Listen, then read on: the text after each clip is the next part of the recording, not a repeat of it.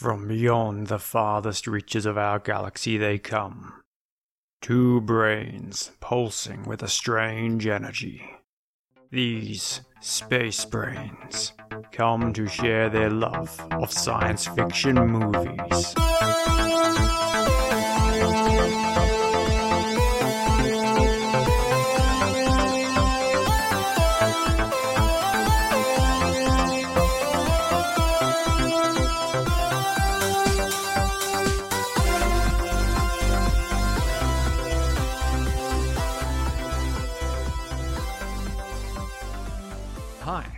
Welcome to Space Brains, the show where we joy watch sci fi movies and then talk about what was good and what was great.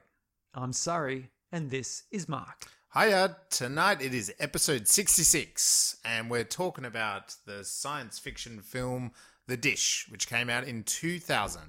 So, in this episode, we'll reveal what we thought about the film, the ins and outs of narrative, plus some film language, and then a deep dive into a specific piece of science that the filmmaking filmmakers are proposing.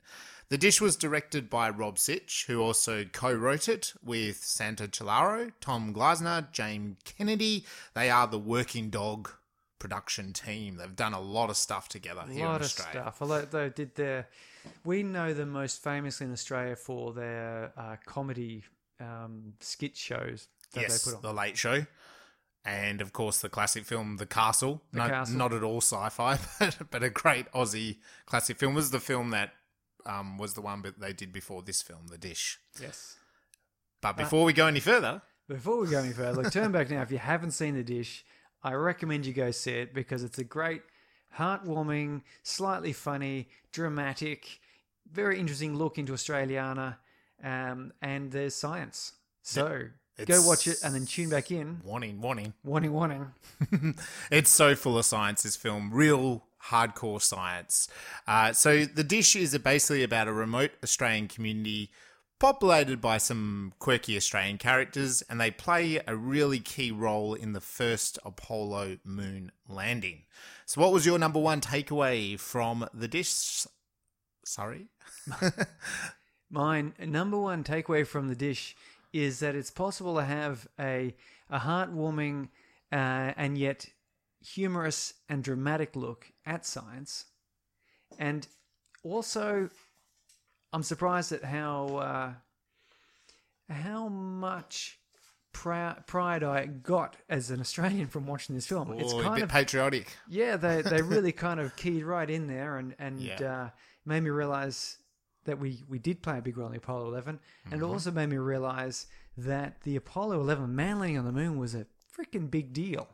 Like you you It was just huge. Huge. think about this is a person on an entirely different no not on a planet but certainly not on the earth Mm. somewhere else like this is that's science fiction that's that was uh, in 69 see nowadays we've had space shuttles we've had launches we've had Yeah, yeah. space stations and satellites and Richard Branson there's, there's slicking been his hair back. probes and robots on mars drones It's- all over the place. it's kind of a it's it's something we just take for granted I think a little bit now but at We 69 do.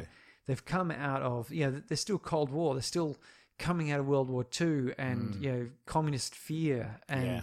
and yet here's this incredible event that you know uh, people were able to launch a rocket and get people onto the moon where they stepped out and uh, yeah just kind of did it because they wanted to see if they could Mm.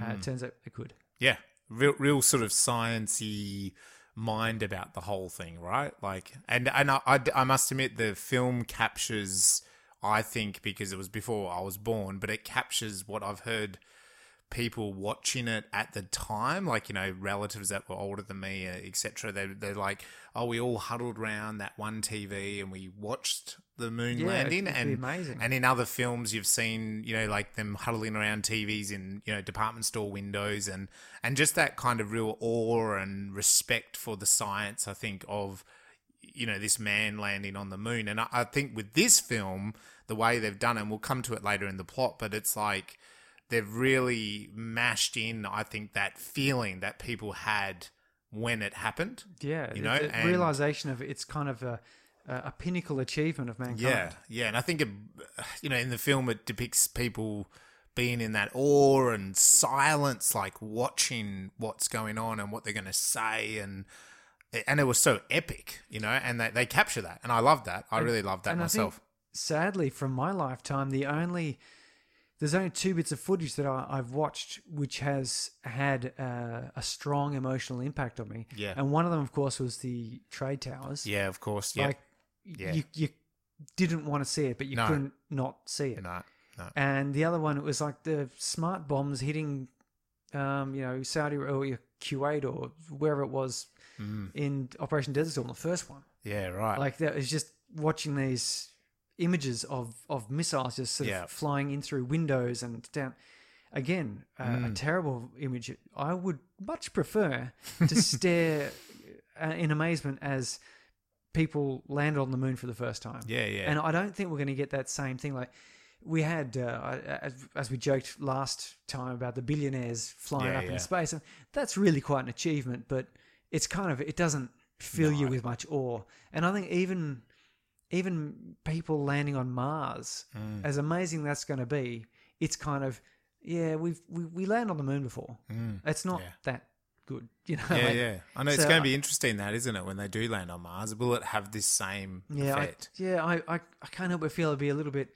It might depend on the social scene at the time. You know, Yeah. what sort of what's going on the zeitgeist. yeah. Uh, you know, is it a, a well? It leads me to the next question: Is this a movie of hope, a warning, or an experiment? I think it's hope because this story does.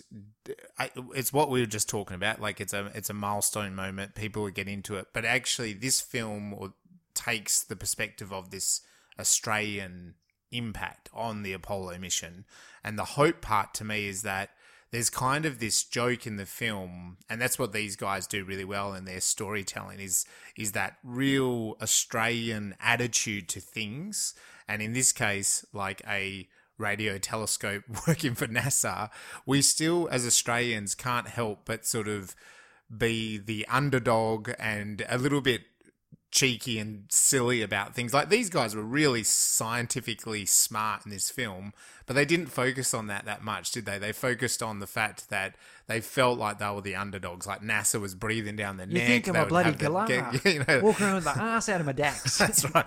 But it, but it was also just like the the attitude to the whole thing um, seemed very tongue in cheek.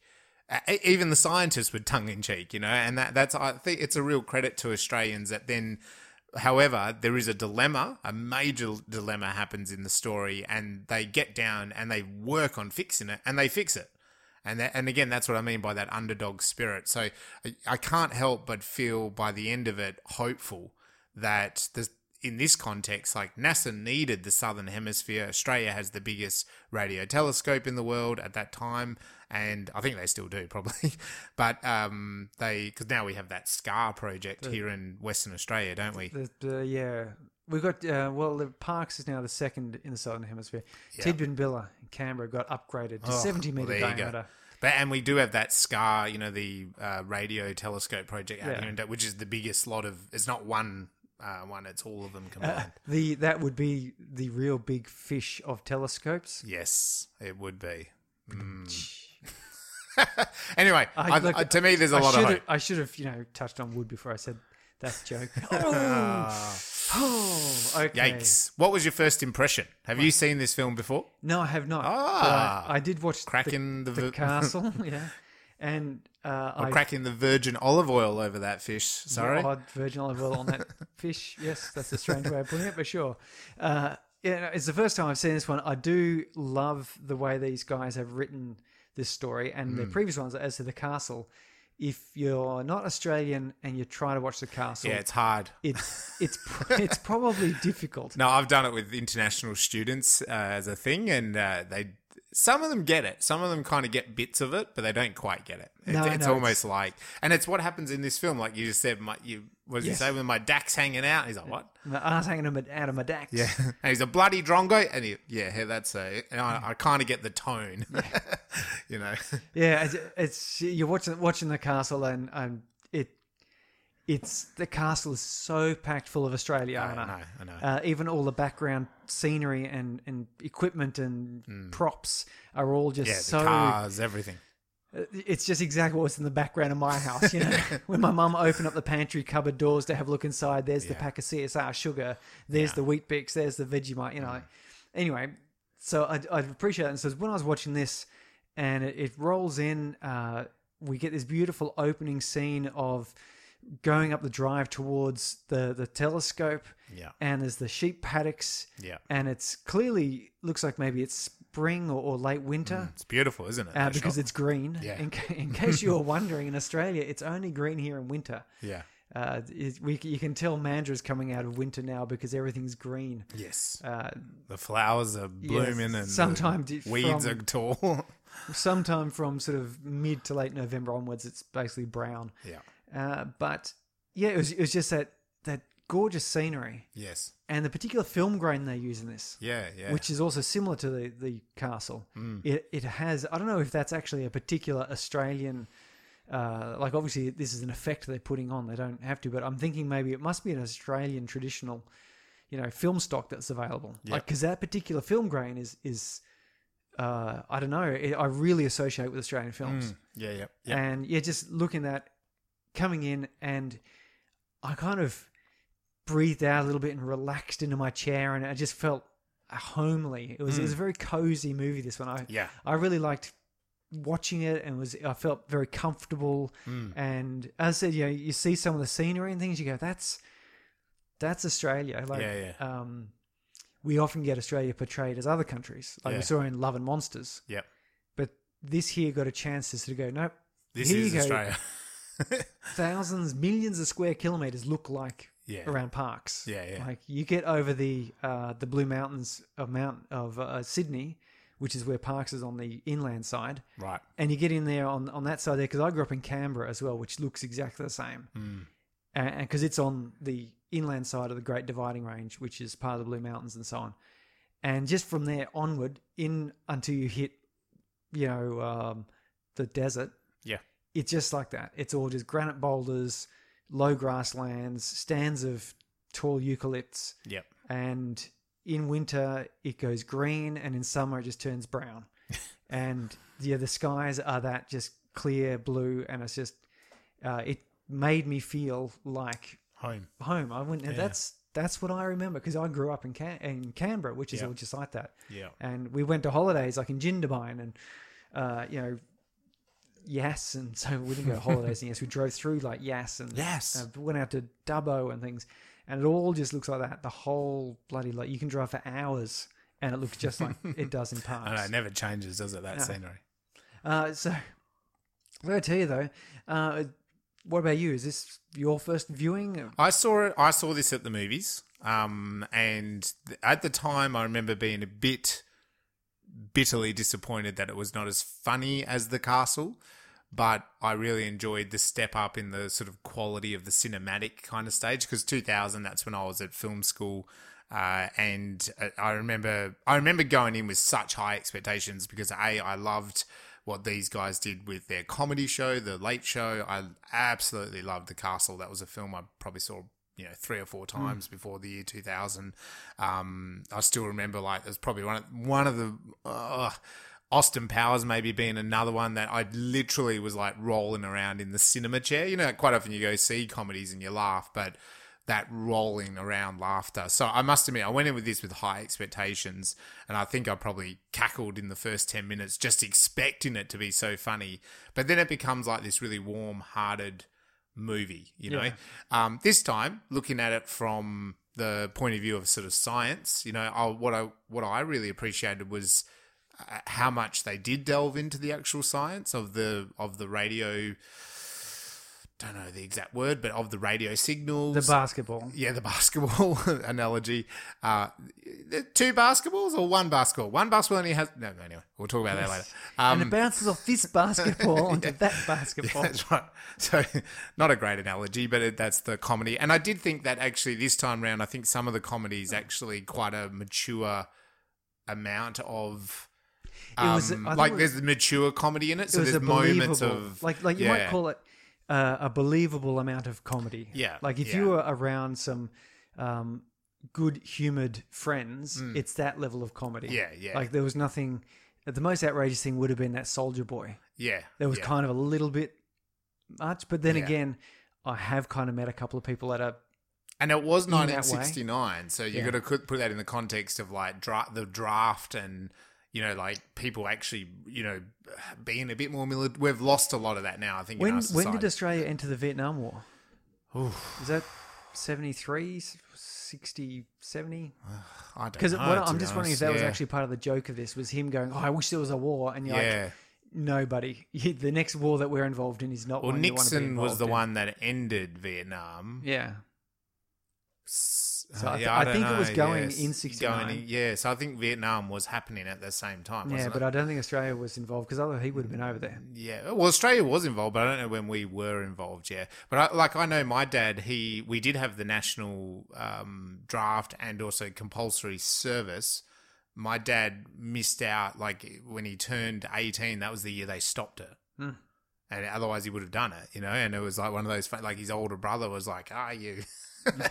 you missed out on it and all that kind of stuff. So yeah, I don't know, some sort of vintage around there, you know. But I don't know. I'd have to. I'd have. You'd have to. Re- that's a Google No, question. my my dad left Australia Ran away from it. yeah, to do his PhD in nuclear physics. Oh well, that's so, smart. Yeah, that's smart. So they was- probably wouldn't have put they, him in. they there. don't. They, they weren't drafting PhD No, students. no. Um, so yeah, I think second time viewing, I liked the science. I also appreciated much more how they mixed in this archival footage to tell the story. I think than maybe on my first viewing. So I'll talk a bit about that when we get into the plot later. But yeah, I liked how they brought in this real footage to actually add plot points to the story.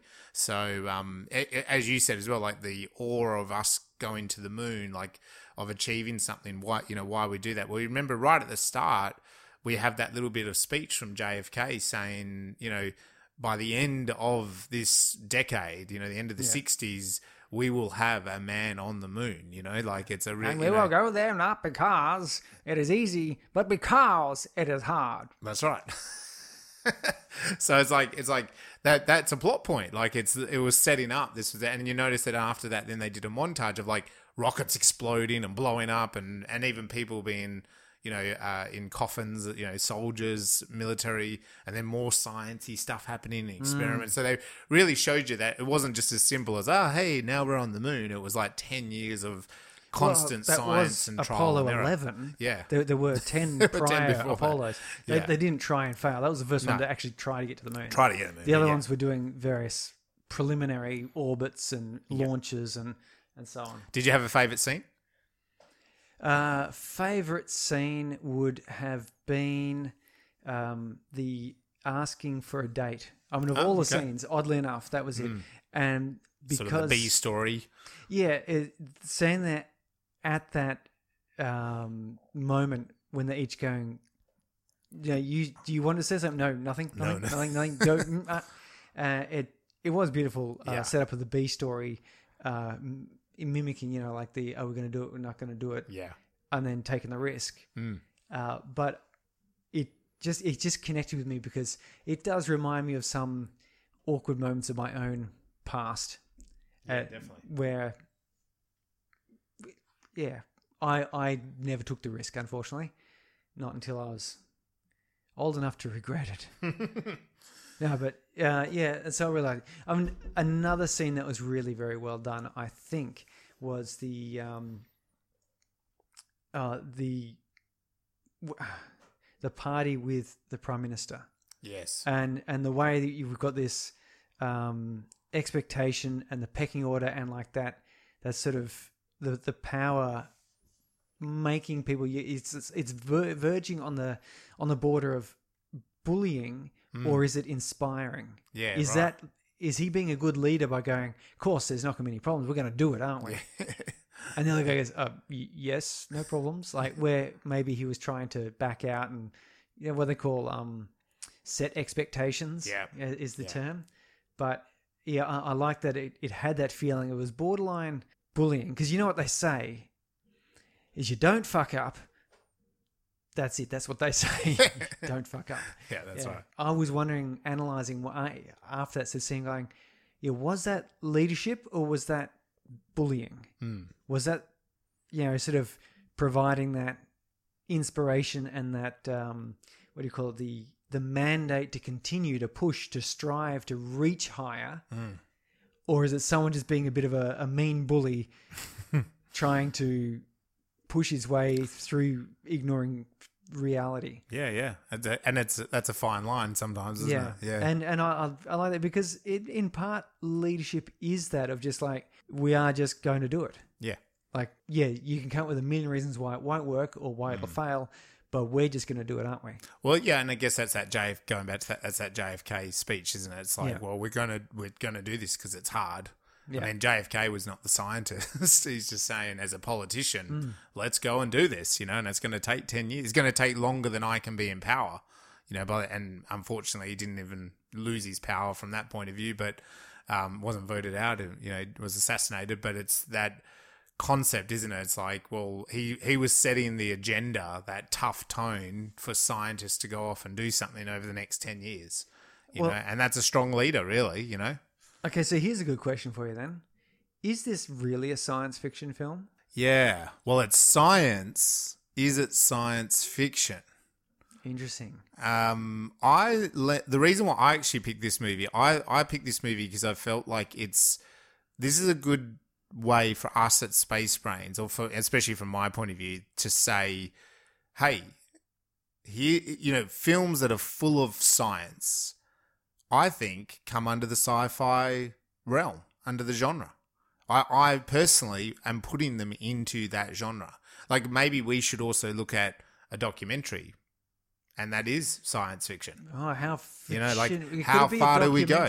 Well, I don't, I don't know. There, there, I will say there is some fiction in this because Parkes was not actually used as the satellite. it wasn't right. the first. He picked up after Neil Armstrong Yeah. said, "One small step, one great Yeah. giant leap." It, It was- came in after that, so we didn't get Yeah.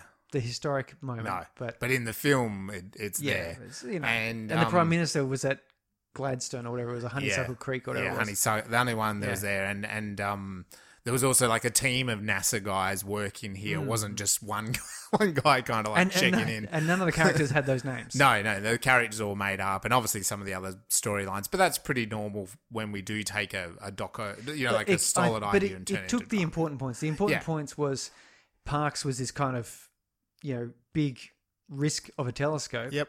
Which got to be involved. It, it was heavily involved. Mm, yeah, yeah. There was a windstorm of Yep. gusting up to 110 kilometers per hour, which is well above what was needed, and they managed to keep the signal. Yep. So these things are in there. There's some points, yeah. Yeah. I guess is it a science fiction? It's not in the traditional definitions of sci-fi, but I want to make the argument that it is science enough in the story to make it a sci-fi for space brains. Was it? I, but what do you think? I think it is because in the definition of like so we've got a scientific premise and so it's not a fantastical or fictional premise yeah, it's not much speculative science. but the the effect of it of the moon landing and the awe the the hope instilled through science and the pressure of trying to get this moment right because if you mm. could you imagine if the moon landing was screwed up if they smashed into the moon and, and crashed and burnt like what know, terrible effect would that have had I know. or if we didn't get the audio and video Yeah. like like and they just like okay they did it but we don't have any record of don't have any proof. yeah like the, or, or only the nasa people have proof of it Yeah. everyone else in the world is just kind of going well that was a big waste of my time it didn't say anything so the science if you took that scientific element uh, what other uh, feature of of or recent event in humanity has had that effect Mm. that you could substitute in there you couldn't substitute anything else i don't think Yeah, yeah. like yeah. you a sporting event no yeah. not really um, you know there's a lot of uh, inspirational stories and so forth but this was a science victory Yeah. for all of humanity Yep. and if you took it away you wouldn't even get a very interesting movie No. because even though i knew of course that we got the pictures and did land on the moon and so forth allegedly let's not bring that up um, No, I want to actually bring that I up. Sorry, do. I do. okay but I'll anyway, let you finish your sentence. yeah, so so that's why it's it's science fiction because we we took uh, a historically scientific significant event around which uh, a beautiful fictional story was you know relayed, Mm. taking the science out of it would not have left you with a beautiful story. It would have just left you with kind of a rather boring period piece of people sitting around doing nothing, yeah. like Downton Abbey. Well, it would. It, it, if you took out the science of this film, there isn't really much of a film left. I mean, uh, it's probably a bit like an episode of Home and Away or something. Really, like it's not. There's not much. The There- drama there would be a- a few of the stars are from Home and Glenn, Away, why not? Glenn asking Janine out. Yeah. that would be the that would be the A story. It'd have to be that. But okay, so you heard it here, here. You heard it here. The dish is a sci-fi, according to us. Do you agree? Do you disagree? Tell us. Yell at us. Share a comment. Share the reasons why it's not a science fiction. Share this episode with all your friends, especially the rich ones who want to give us money. that's right. Tell us that we're wrong. But okay, so this is the other thing. Sorry, I watched this and a little aha moment happened in my head. The conspiracy theorists Yeah. that think that the man did not land on the moon. It was all a setup. Kubrick filmed it in a Hollywood studio, is the rumor, right? Yeah. And there's proof of that. You can look at the footage clearly, all this sort of stuff. There's lots of that information out there. Go down a rabbit hole if you've got nothing else to do with your life. I personally have always believed, no, that's bullshit. But when I watched this this time, I thought, well, hang on, doesn't this prove that it really happened?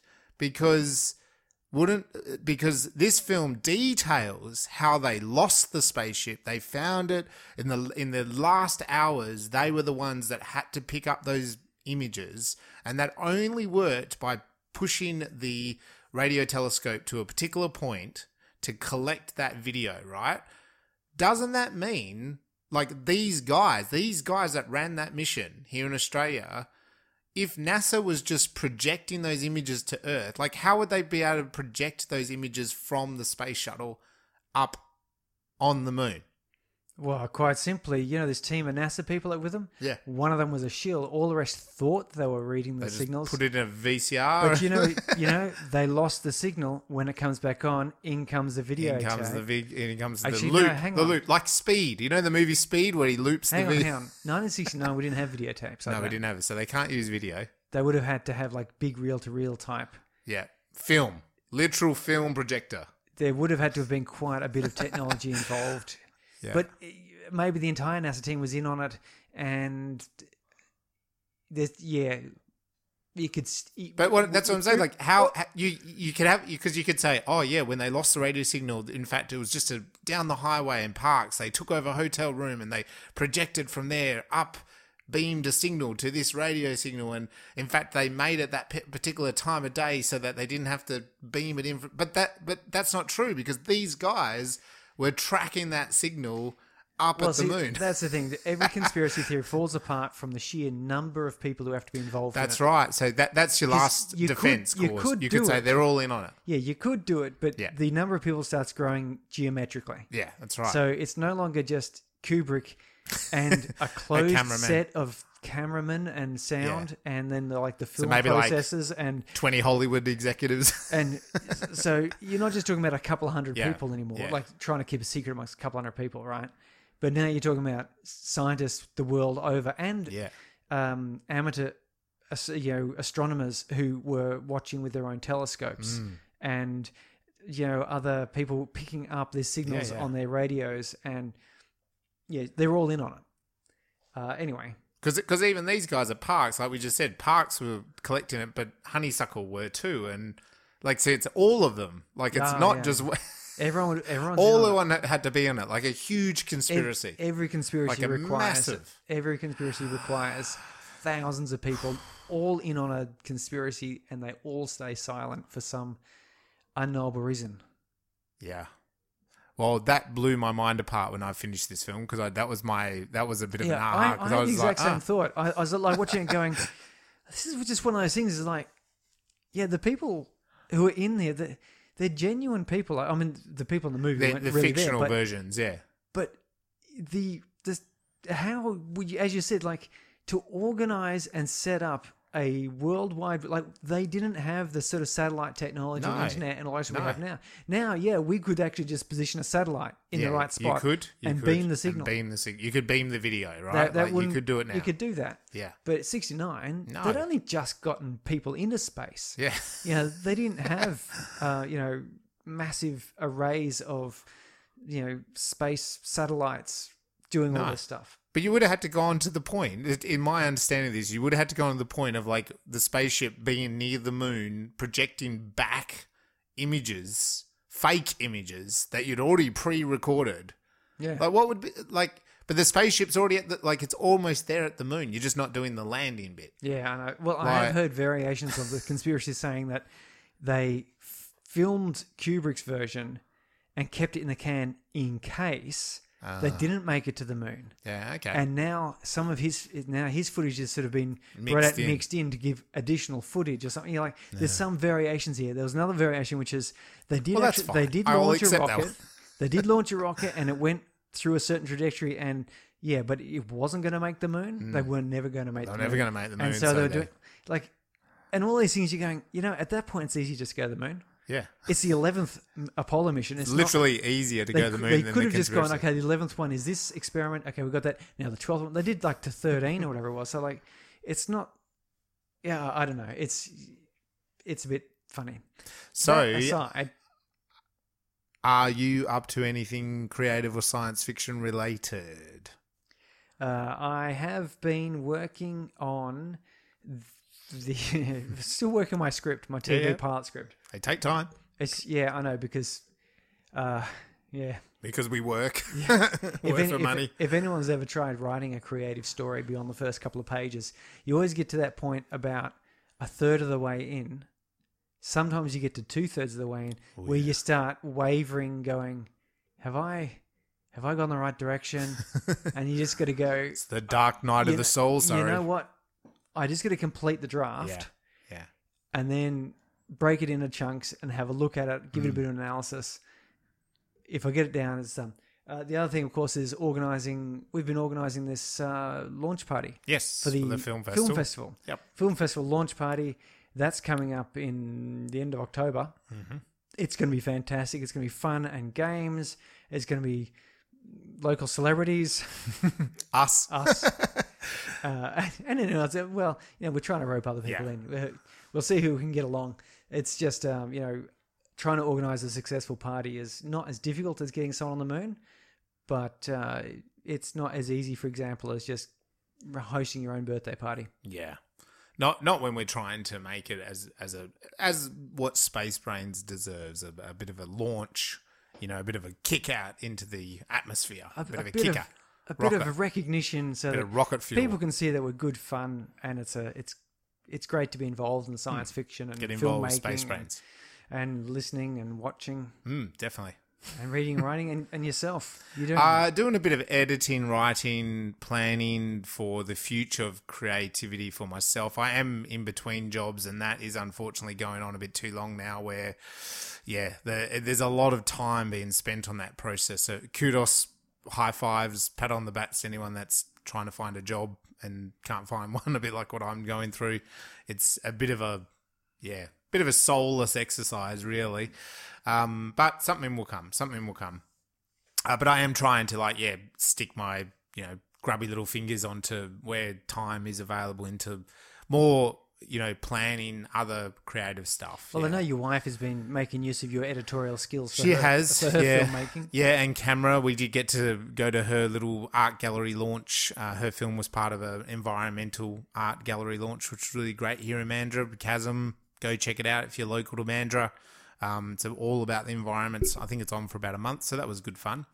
Um, and speaking of what's happening in Mandurah, yeah, just a little nod to the Sci-Fi Film Festival, which will happen on Saturday, 21st of May, 2022 in the Fish Trap Theatre. There's plenty of time from here to make your short film. We have passed the early bird. Uh, definitely by the time you hear this episode, we have passed it, Oh, yeah. but we have actually passed it. Um, but there still is two or three more, lap, you know, laps around the sun or around the moon, like our Armstrong. How many times do they go around? I don't know. You, you, you're sort of breaking up there, I think, a little I bit. think, Well, yeah, we're going too far down there. But yeah, plan plan for your trip to come to Mandurah. That's the other thing. coming to, coming to Mandurah, like May 2022. Be a nice should, time of you year. You should be able to come into Mandurah. It's, Yeah. it's beautiful. It's just cooling down. Get on the train or the car or we still have sunny weather in May. I, spaceship. I can I can tell you right now, it's still we still Yeah. have good some sunny days there. We do. Come on down, and if you're hanging around uh, end of October in 21, uh, in 2021 October, then keep an eye out. You'll be hearing more about our uh, launch party. You will. So let's get into the plot and the details of the dish. The dish. So let's talk about what's the brief of this. You say it's directed by Rob Sitch, Yeah. uh, written by Santo. Santo See. Santo's. How how do I say he also Santo? did Is the he camera. Santo O? No. Because it's Santo. Robbo. Robbo. Robbo, Santo. To- Tomo. Tomo. Jano. Jano. Robbo. Jane. Robbie. Santo Robbie. O. Tommy. We can do that. You can do Santi, Tommy, Janie, Robbie. Robbie. Rob. Robbo. Robbo. Jano. Santa's. Is, uh, J- does Jano really get? I don't know. These people are not going to want to speak to us. So, uh, sorry now. Well, I know. I'm, I'm gonna. I- I'll reach out to them and, and see if can for tell the way what we- their um their nicknames are. Look, if you're Australian and you're out there, can you tell us how to pronounce these names? Because we don't know. We're going down a dodgy path here. Uh, but yeah, they're a big clan, the Working Dog Productions, as we've been talking about. Now, good old Sammy Neill. We have already done a Sam Neill film Sam before. Neill, yeah, and I, I think sometime in the future we're going to do at least one more. There's got to be a Jurassic So, Park at. Jurassic some point. yeah.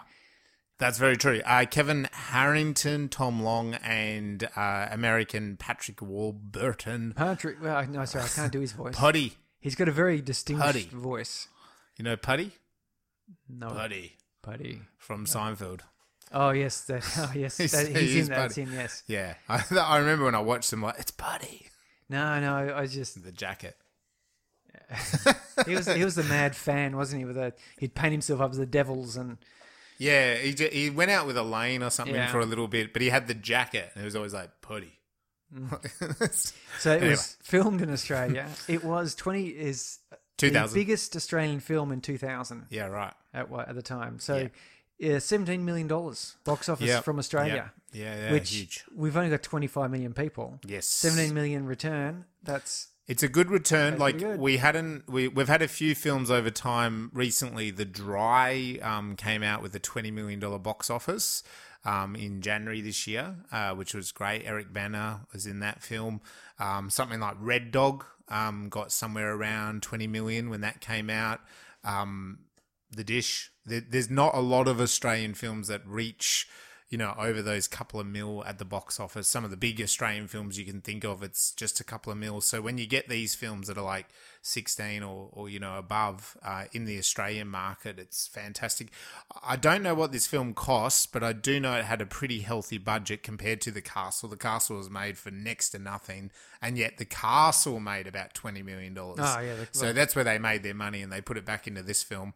Um, but yeah, I'm, so I, I would say it was probably the average Australian feature film is around four to five million dollars. So yeah, they've probably done pretty good on a return with, with 16 or and so that's in that's bank. right. I know this actually went international as well. Yeah, yeah. and did did fairly well. Like it's because it's it's a nice story. Again, It's a chalk top bomb movie, isn't it? You know what I mean? Like you should sit down and you know, it's it's, it's, a- lovely. It's a It ma- lovely, it made me movie. feel nice and, Yeah. and warm, but but not in sort of a, a what do you call it? It's like a, a dirty way. not a slushy way. You know, not like a Yeah, yeah. Not a smoothie, way. It's- sooky way. Yeah, Yeah, no, it was nice. I, I- again, I'm wondering how much non-Australian audiences we get out No, of it. No, I think I think see, I think unlike the castle, you know, because that's the thing. The the bits that are real ocker is uh, Mitch to L and L's I- I Patrick guess- Burton. I guess Like, and they sort of a- almost like explained it, didn't you know what I mean? So they a- explained those, and that was kind of the comedy of Yeah, it. Is that yeah. you can imagine, yeah, if you were from Scotland or from you know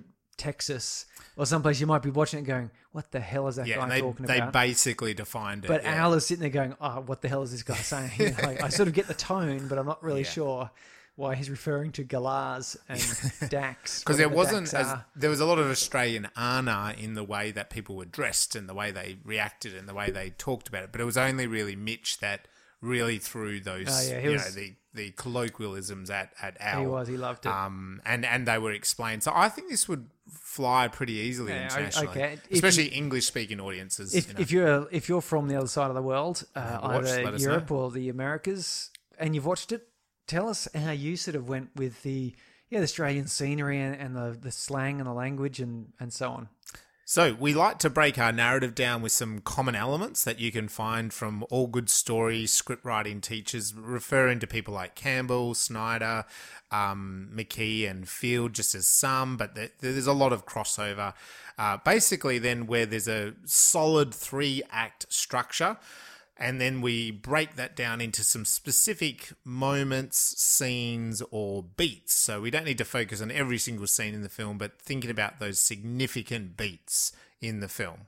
Yeah, so we have Act One, which is the the introduction. It is the establishment. It's what sets us all up Mm-hmm. Sets for up- the story and Yeah. lets us know. So it has like a, an opening image. It it gives us an idea of what theme is going to be in this. You know, like Mm-hmm. sometimes you got to take a risk. Uh-huh. Uh, it usually has some sort of a catalyzing event, a, a a inciting incident. Something happens, which is that point in the film at the start where you go, aha, the story has has got Has going. begun. This is what the story is.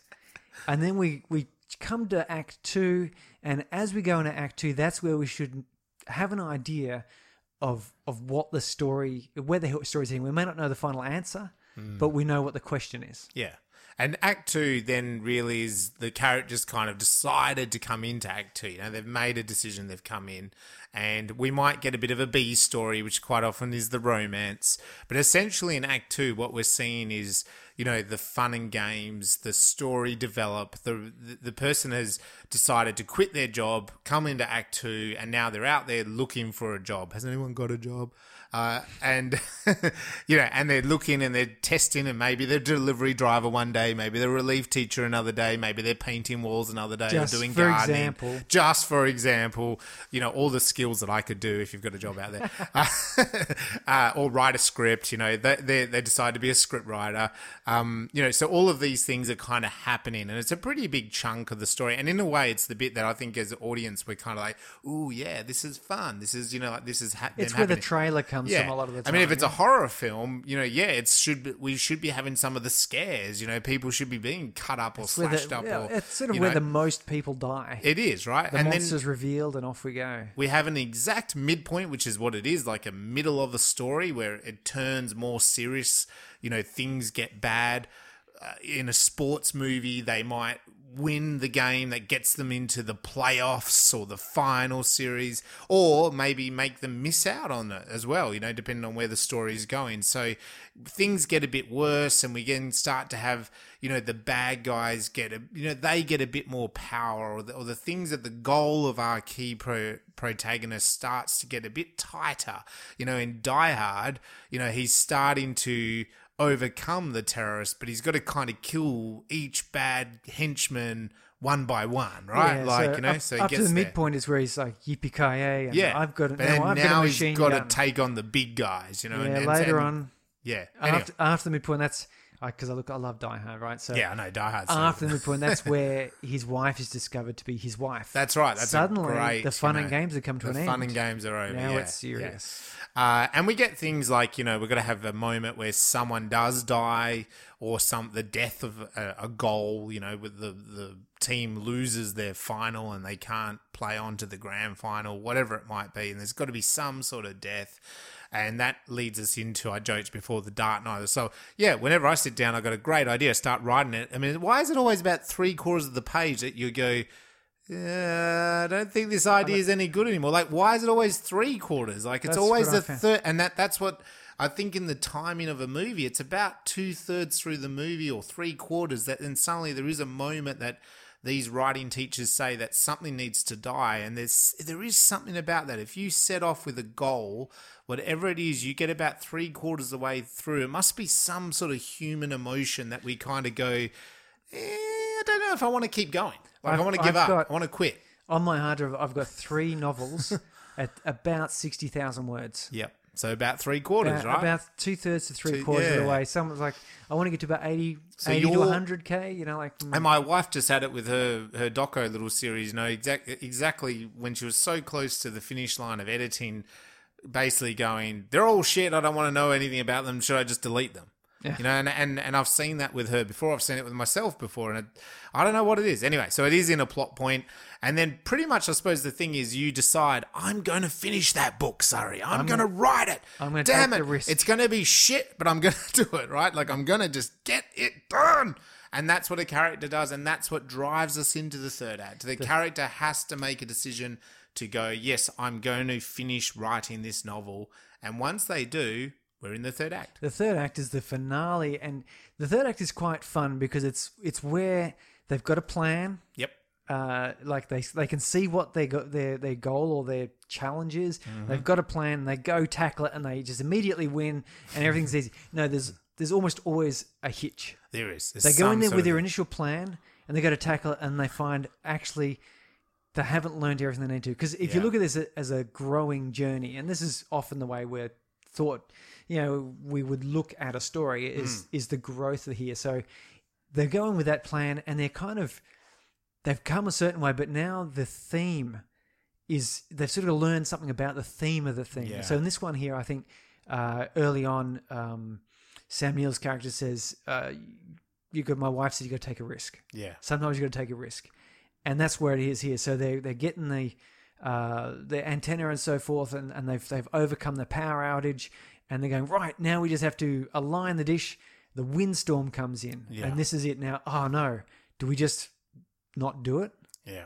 and they know take a risk. We've Yeah. learnt that because uh, the B story, uh, Al, 'Cause uh, he's Al, also- Glenn Glenn, yeah. took the risk. Yeah, and, they, the, and the they- mayor took the risk by building the satellite. yeah, and know? they, they sort of look at each other and they go, "Yep, yeah, we're doing it." yeah, And then they overcome that little boundary and they find the real challenge, and they win Yeah. because they've learnt this progression. This theme Yeah. has come through, and that's why you you know I think some stories fall a bit flat is where that theme as a lesson and that slight down you know downturn before the final victory Mm. isn't well established yeah, and then it's just kind of that's where the, you get those movies or films where they just kind of trail off and you Yeah. kind of go ah yeah, yeah. i don't what yeah, yeah so there we go so so that's that's the final and then we get us like a final image of of we see the the new world the aftermath the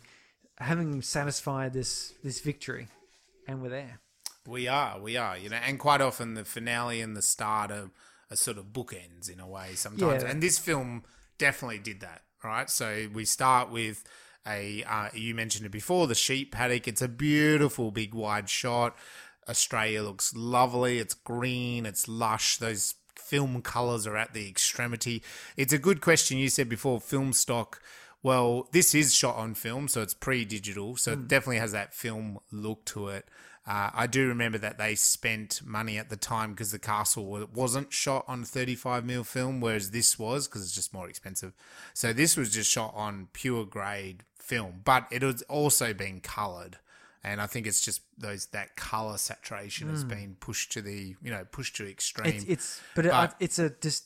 I think it's like an Australian. Yeah, colour. yeah, it Because I've said that about colour, yeah. some of these European shows yeah, and movies I've watched, where uh, like particularly say German and Scandinavian films. Like if you watch that TV series Dark on Netflix, Hmm. yeah, yep, and then you watch the one called The Rain, which is Yeah. Hmm. a is Swedish, and then there's another one that we're watching Ragnarok, which is uh, Norwegian. They've all got this same coloration to them. There's the same sort of blue and whitey, isn't it? Yeah. and, and greys and things in there. Well, the see the other the other side of it is in Australia we the sun is so bright, and I'm not that's always that's a joke, but I'm not, I'm not joking that photographers and cinematographers know that so f stops away is what allows so much light into your camera, like Yeah. that's what f stops are. So literally in Australia, the joke with photographers is that you have to drop it down a couple of f stops, um, and there's also like it's pretty fruitless to shoot in the middle of the day in Australia, whereas in other countries it's fine. Yeah. So, and it, we all have the same sun, but it's just you know the way it is Different here. and- atmosphere. yeah. So I think, and I think when you started to list off Norway and Sweden and and those northern European countries, well, they're you know they're they're icy countries, so you can Mm. imagine that the light is very whitish blue. You know, now you can overcome that with gels and filters and stuff. Uh, even onto when like back in 2000, you're talking about film cameras, you can add them to lenses. But um, yeah, I mean, if that's what you're shooting in, that's what you're shooting in a little bit, isn't it? Yeah. you know, you're a bit restricted to the environment. You and are. and you get these look when you look at the Mad Max. yeah, both yeah, like Fury Road yeah, and the old even ones. that one, yeah, You get that same sort of, uh, I don't know, a hard hard look it, yeah. isn't it? Yeah, and is like- it um, Pitch Black was filmed in Australia as well? was it? Yeah, And okay. that, and that also had that very they had that same look, yeah. yeah. Anyway, so yeah, we get a car driving through paddocks.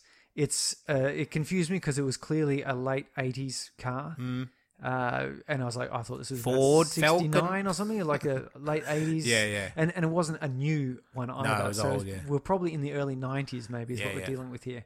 And yeah, it it pulls up to the dish, Mm-hmm. and dude gets out. Uh, um, grey hair, old Sam Neill yeah, it's an old Sam Samuel. walks up. yeah, yeah, there's not many young Sam Neills around. No, Uh, I mean, in the film, he's 50, so, you know, hey. Uh, he, he walks up and looks at the dish and sort of does admires that, it. does that sort of. Takes the "Hmm," hat off. Takes the hat off and really looks at it. Mm. And then you hear the voice comes in. Oh, sir, yeah, the uh, you've come up the old way. The visitor centre's round the side, just down the left there.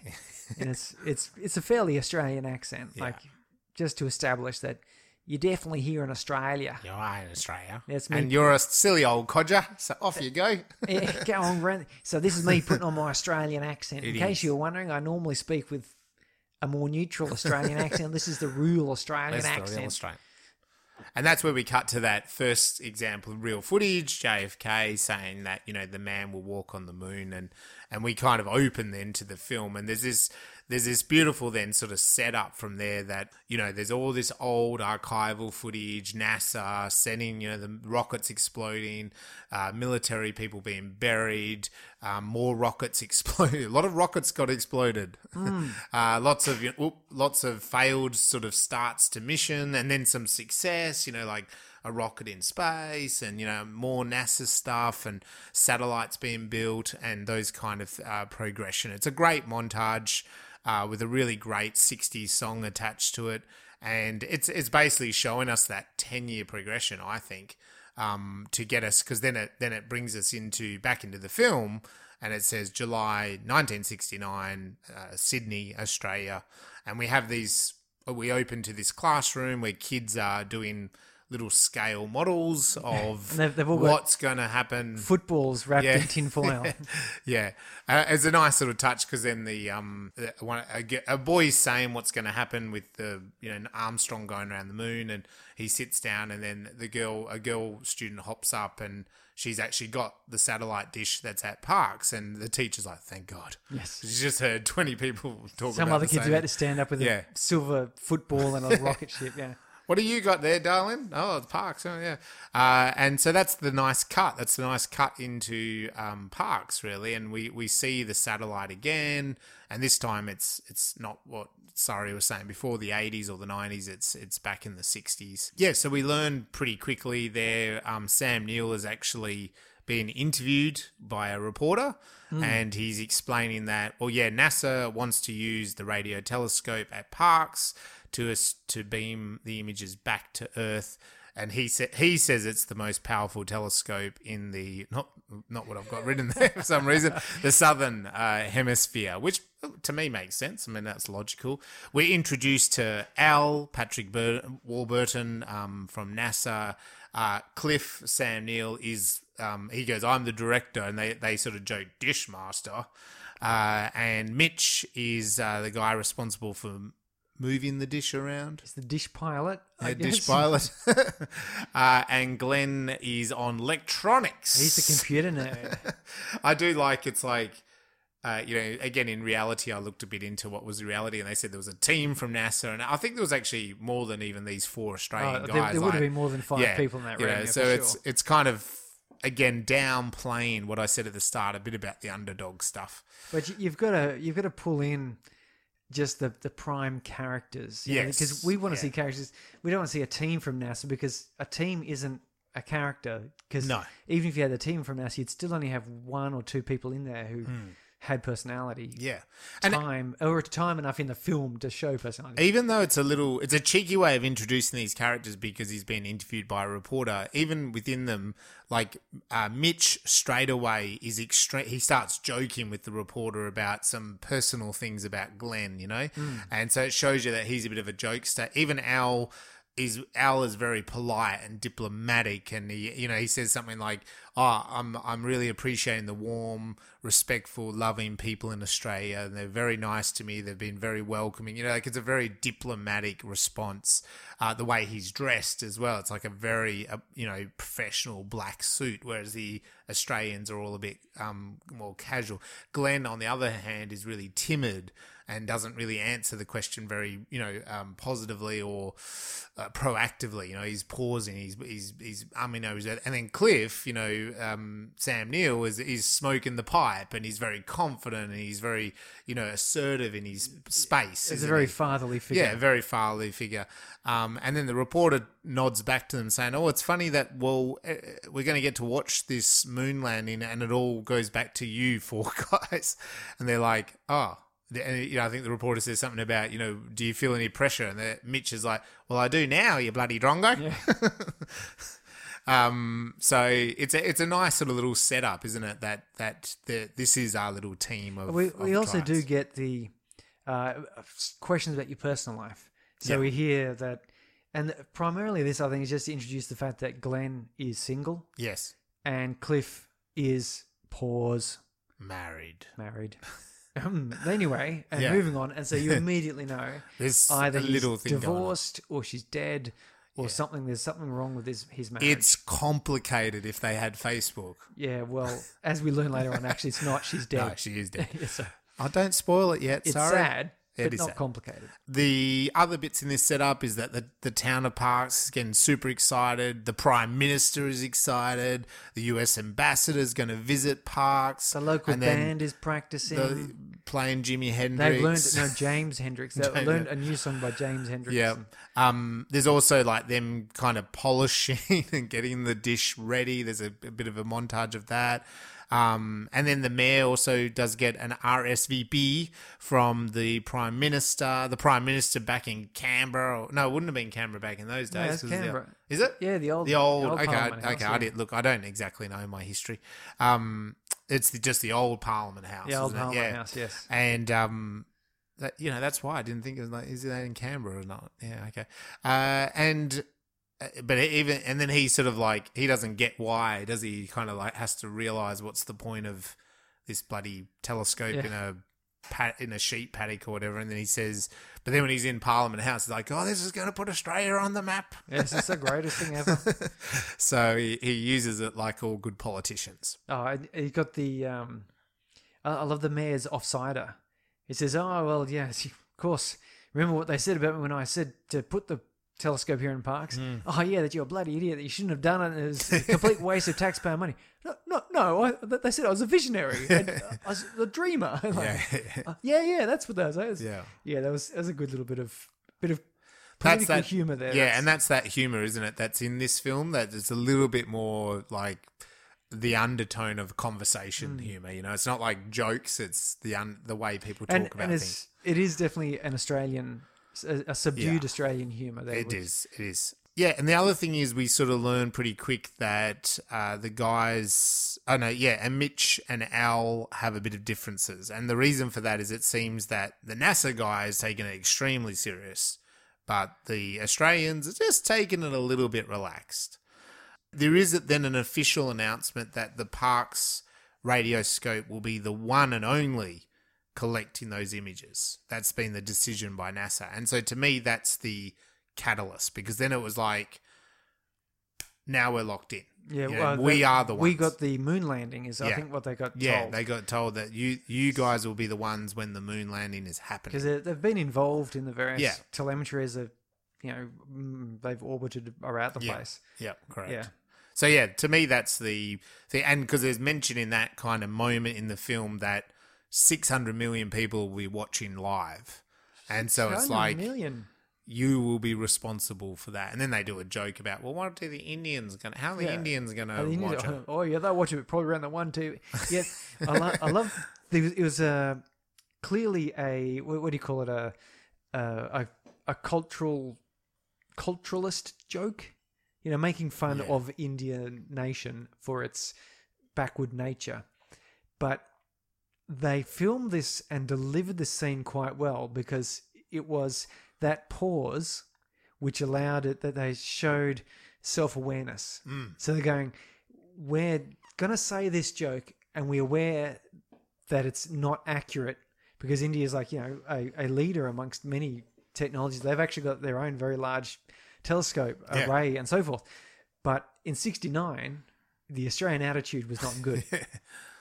Uh, but they nicely had that little pause before the mayor cut in with, yeah, they'll watch it. Pause. Yeah. Probably around one TV.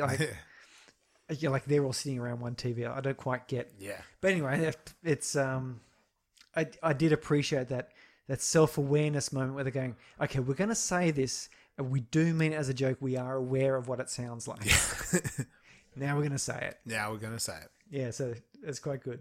So we get into kind of, you know, the debate. We're, we're seeing them uh, play cricket on the t- radio scope. Well, they're testing the alignment of the dish, they are. aren't they? Because with the rolling of the ball to see how it rolls. But to do that, they play cricket. They do. They and do. th- they clearly do play cricket there more than once because there's wickets drawn on the. I- And Mitch, he bitches to Cliff about being disrespected from NASA, and, and Cliff is like, you know, we're going to kind of get on with it. There's also kind of Cliff kind of hiding and something about his past, again, kind of nodding back to the, the married thing. Um, Because he's he's the one at this stage who's not showing a lot of excitement. No, for what's no, going he's, on. He's been very reserved. He's been the the dad in a Yeah. way, like he's not being overly emotional about it. Um, because the, he's been like that at the same time. Like people in the park, you know, we're I'm glossing over a few scenes in the film here, but there's a lot of excitement around town. You know, Yeah. there's the the town hall.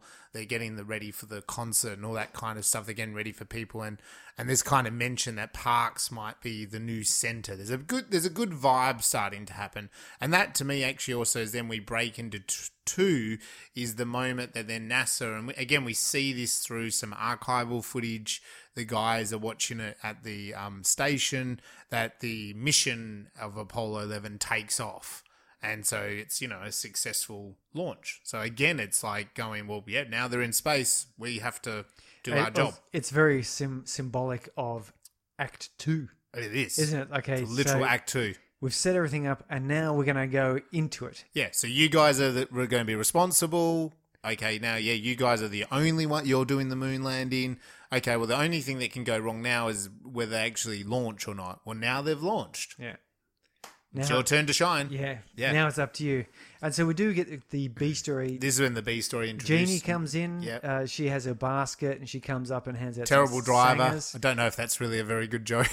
Yeah, no, I sort of cringed a little bit Yeah. that they had like a blonde girl reversing into something, and I'm Let like, me just say, she is wearing some lovely outfits in this, Janine. It's a good Ah. fashion choice for the 60s. The mini skirt is in there. yeah, the little I didn't picnic pay much- blankets. She had those jumpers on. Uh, Yeah, it just was very 60s vibe. I really liked it. yeah, so it. she she came on and handed out sandwiches, and when she hands one to Glenn, she goes, "Oh, I put extra cheese on yours, like you like it." And Glenn's like, "Oh, yeah, Oh, uh. thanks." Uh. And Cliff, being the dad, keeps going, Why don't you explain the science to her? And why don't you show her around? and why don't you take her to your bedroom? And why don't you just. We're going to take over from Goldstone. So Yeah. if you think of a basketball, you've got a valve on top, and that's where we are. Yeah. And then there's another valve on the bottom. I and, loved this explanation. And then Cliff is like, "So was it two basketballs?" Like, no, no, no. But you can, yeah, you don't. Imagine have, a bus with two valves. imagine a basketball with two valves. She- fortunately, she cuts on and says, "Yeah, I, I think I get the idea." I get the now." Yeah, idea. get- which is good because it's yeah, she's Well, I will say, well, I will say that, that that even though they had the driving thing, she seemed to get the understanding of it, not from so much the explanation, but actually, it seemed like she genuinely understood it. It wasn't just like, she sort of already knew. I think. yeah, I think she already knew. She Yeah. just was giving him the opportunity to, to talk, to give, say something give the man an opportunity to talk. Sorry, because he doesn't talk very much. no, Yeah. So anyway, we get a bit of the, as we say, the fun and games as uh, prime ministers are coming along, ambassadors are coming along, and we we, We get some, more real footage of the mission progressing. You know, yeah, we get some interesting sort of um, uh, what you call it interactions with these people. Yeah, we do. And there's um, you know, a nice uh, montage of like checks and balances on the uh, radio dish. You know, like them maneuvering it. There's some lovely shots in there of it kind of panning around. Um, there's also a nice, you know, kind of like them, you know, doing all their science kind of to it, and that's that's quite a good thing. Talking to NASA Yeah. like real professionals. They did. Um, and uh, yeah, and that well, that that actually does lean into the ambassador is coming to town, and when he's coming to town, actually, Mitch has had enough of this kind of American NASA arrogance. Oh yeah, And he does confront, and that's that, that what we're joking about, where all the colloquialisms kind We of talk about spill out like- of treat us like we're a pack of galahs. Yeah. It's a kind of parrot. parody. But see, that doesn't actually help with understanding. It's like, Yeah. Why, why do I think you're a parrot? What the hell? You're the parrot. You're repeating what he's saying. Like, yes, uh, You're a bloody drongo. a, a, a galah is a silly person. In case anyone's wondering, if you're driving your car and they cut you off, you go, well, that's what a galah. But anyway, so that they have basically Mitch confronts him over that, and it's not settled. Al goes off to the the ambassador's dinner party, and and that's all fun and games. They're you know they're celebrating. The mayor's having a good time. The ambassador's having a Parkes looks good.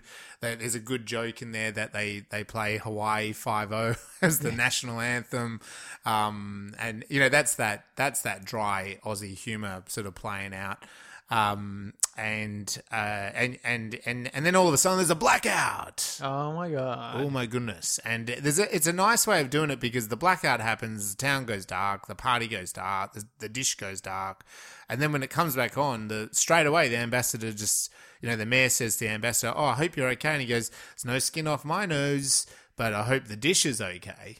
Dun, dun, dun, dun. dun. Uh, the mayor says, "Oh yeah, they've they've got all backup generators Yeah. and such." And there's a nice cut here because he says, "Well, we should just ask Al," but Al's not there when he was just standing there, Yeah. and it just cuts from him like racing in his car, you know, because in his scientific mind, he's gone, "No shit, a blackout. Yeah, this is trouble." Yeah. Um, and so whilst he's driving up, they the others realize that they've the computer's gone blank. You know, there's no no backup, no they can't call Microsoft back in these Well, they, they didn't have a hard drive to store this No, information on. and but every all the coordinates blank, everything like that. Mitch also realizes that the generator didn't work because the fuel pump wasn't primed, and that was his job to check that. yeah, he fixed the fuel, The fuel pump and didn't lines prime the lines. Didn't prime the lines. Yes, and they don't have like uh, some sort of fuel injection system. They got a uh, carburetor system, so it's, it's not going to work. Now, signals off. What's Oh. going to happen? NASA's going to call, and uh, they call and they go, "Hey, the, so the is this is this the midpoint you reckon yet? No, No, we still we still got a little because bit because this is all the setup. This is all the fun and games of well. This isn't just a movie of them following Apollo 11 and doing everything perfectly. This Ah. is actually things aren't going to quite go as right. Okay, so But the anyway. loss of coordinates. NASA, NASA, calls, calls and says, and "Hey, Cliff lies. yeah, He says, "Oh no, the signal's all strong here." yeah, that was a pretty good Sam Neill I just did actually. Yeah, that was it. We'll get you on set. we do we do some you know automatic dialogue I'll, replacement. I'll, I'll do it for Sam Neill in the new Jurassic Park movie. Yes, I'll- I'll act as his body, and I'll put a hologram over me. Hmm. Uh, and then they, they lied to Al. They, well, they just don't reveal everything about the generator to Al. And Al was like, you know, we should we should tell NASA. Um, and they they say, well, how long? I like this as well because it's 1969, the computing technology. It's like, well, how long is it going to take to do all the maths? And uh, and Glenn's like, well, 12 hours, maybe 24 hours. You know, like Well, he's like- got to program it all Right, in. they got to pro, yeah, like, and you can, you know, it's a wall of computing, you know, like, and I, I liked that because it was just you can you can really see how far we've come with computers, can't you? You know, um, Can't and- just stick your thumb drive in and get the new copy of it.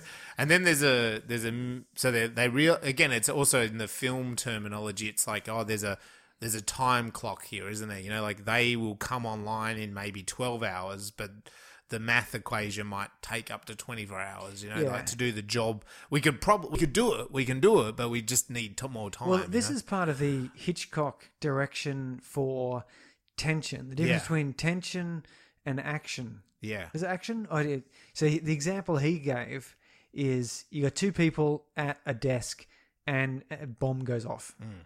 And there's like, okay, so that's surprise. Yeah. That's startling and that's action, Mm. but there's no tension. Yeah. Okay, so now we have a shot where the camera can see under the desk and see there's a bomb there. Yeah. Yeah, we've got a bit of tension. Yeah. Now we can see there's a clock on the bomb and it's ticking down to zero, Yeah. and the two people are having an infuriatingly slow conversation. Yeah. Yeah. That's tension. Yes. And that's what we've got here. We've got a, a clock ticking down to zero with a bomb, Mm. and people have too much to do in that time. Yes. And that's and that's it's a really easy uh, easy it's a it's a good convenient useful way of introducing some tension Mm. particularly here because we do know the outcome Yeah. but we got to see how it gets there How it gets there. Yeah. and so if they'd have just gone oh it's off okay now it's fixed again Yeah. okay there was a bit of action then where it went off but there's no tension Yeah. so it's beautiful So they all kind of start working. They they they all they all think about what they're going to do, and the mayor rocks up to check, and uh, he um, he agrees to the lie. Like it, Cliff tells him about the lie, and again, there's sort of a humorous moment there with the security guard, you know, not recognizing them and stuff, He's or funny. d- doing his yeah, and um. The mayor's like, well, yeah, you should lie. This is a shit house moment. So again, it's like, yeah, just should we do this? Australia, Australia should we lie to NASA?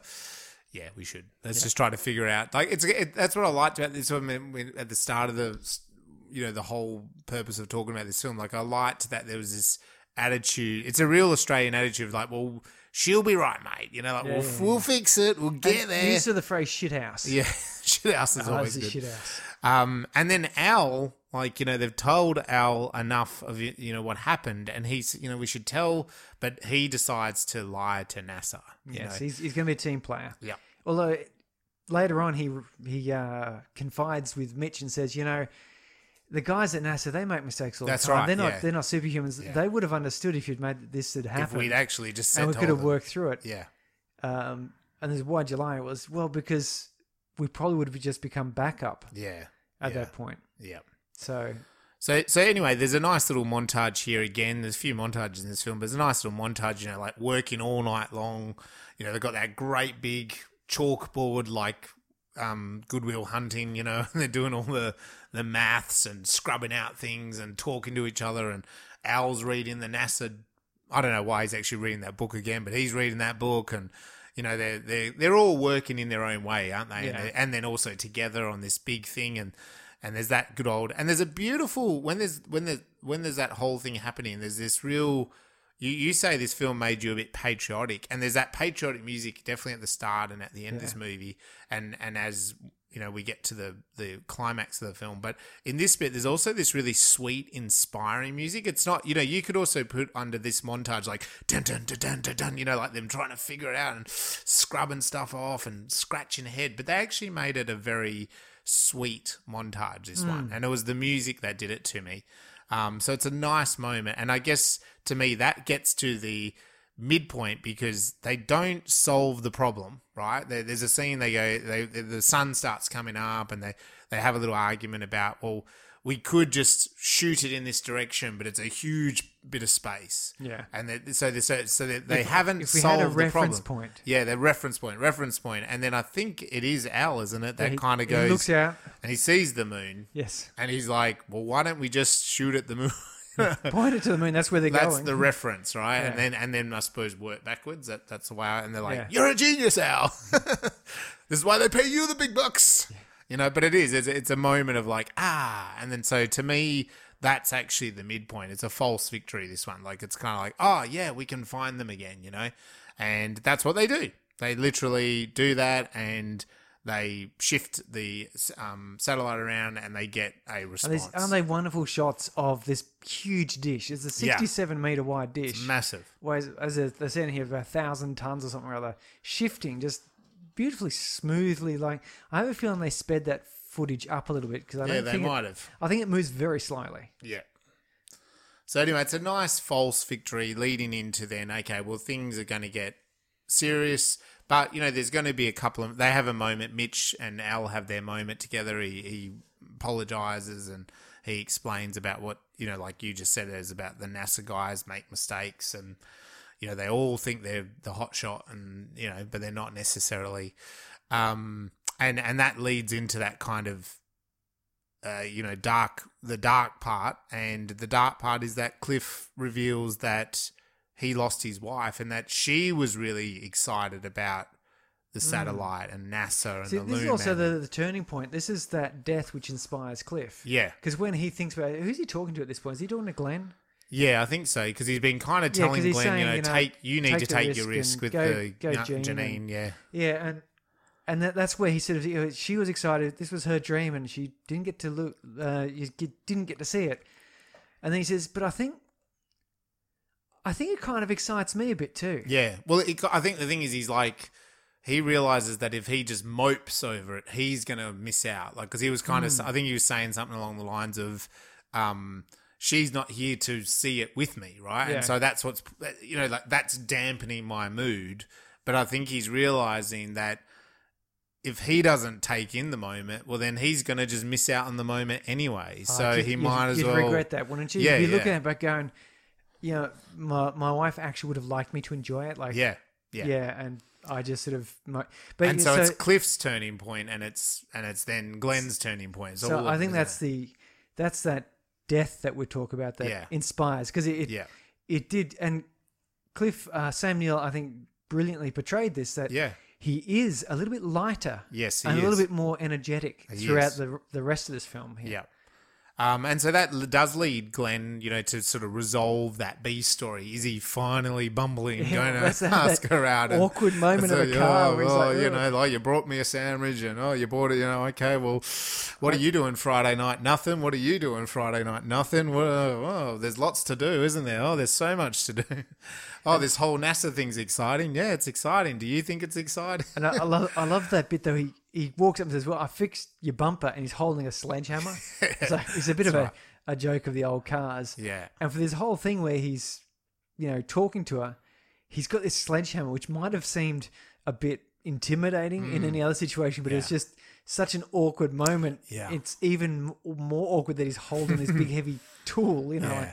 And uh, we've all good. been, I think we've all been there. I think these guys are a bit older, you know, like older maybe that when we get past that stage. But I remember standing around a car, not having the guts to ask out this girl and, you know, like, I mean, and, and having this stupid kind of conversation with her and she's Oh, having you- it back just- with me. You're and- looking for the like you're looking for the moment, and you're in your brain, you're like, just ask her, just ask her, and she's probably saying the same thing, but you know, just and, and like standing out and someone the front, the, at the front of someone's house, like I dropped something over accidentally as a reason to go to that girl's house, and and then be like, oh, okay, and just sort of standing out the front of the house for like two hours, Yeah. awkwardly not. Just saying the freaking question that you, and then finally saying it, and they're like, "Oh yeah, yeah, okay, let's do that." You're like, "Oh fuck!" because if well they're relieved now because they went oh finally you know, Finally, finally, he's asked me out. No, actually, I don't want to go out with you. Yeah, finally, finally, I don't have to ask. You know, like, because of course, there's a certain point in that awkward exchange where if you were rational, Hmm. you'd go, the only reason this person's hanging around and isn't yeah, nicking off is because Going home. they're waiting for me to. say something. They're either waiting for me to provide an opening for them to ask, or Yeah. they're waiting for me to ask. yeah, And as an adult now, of course, you can such things. understand that more.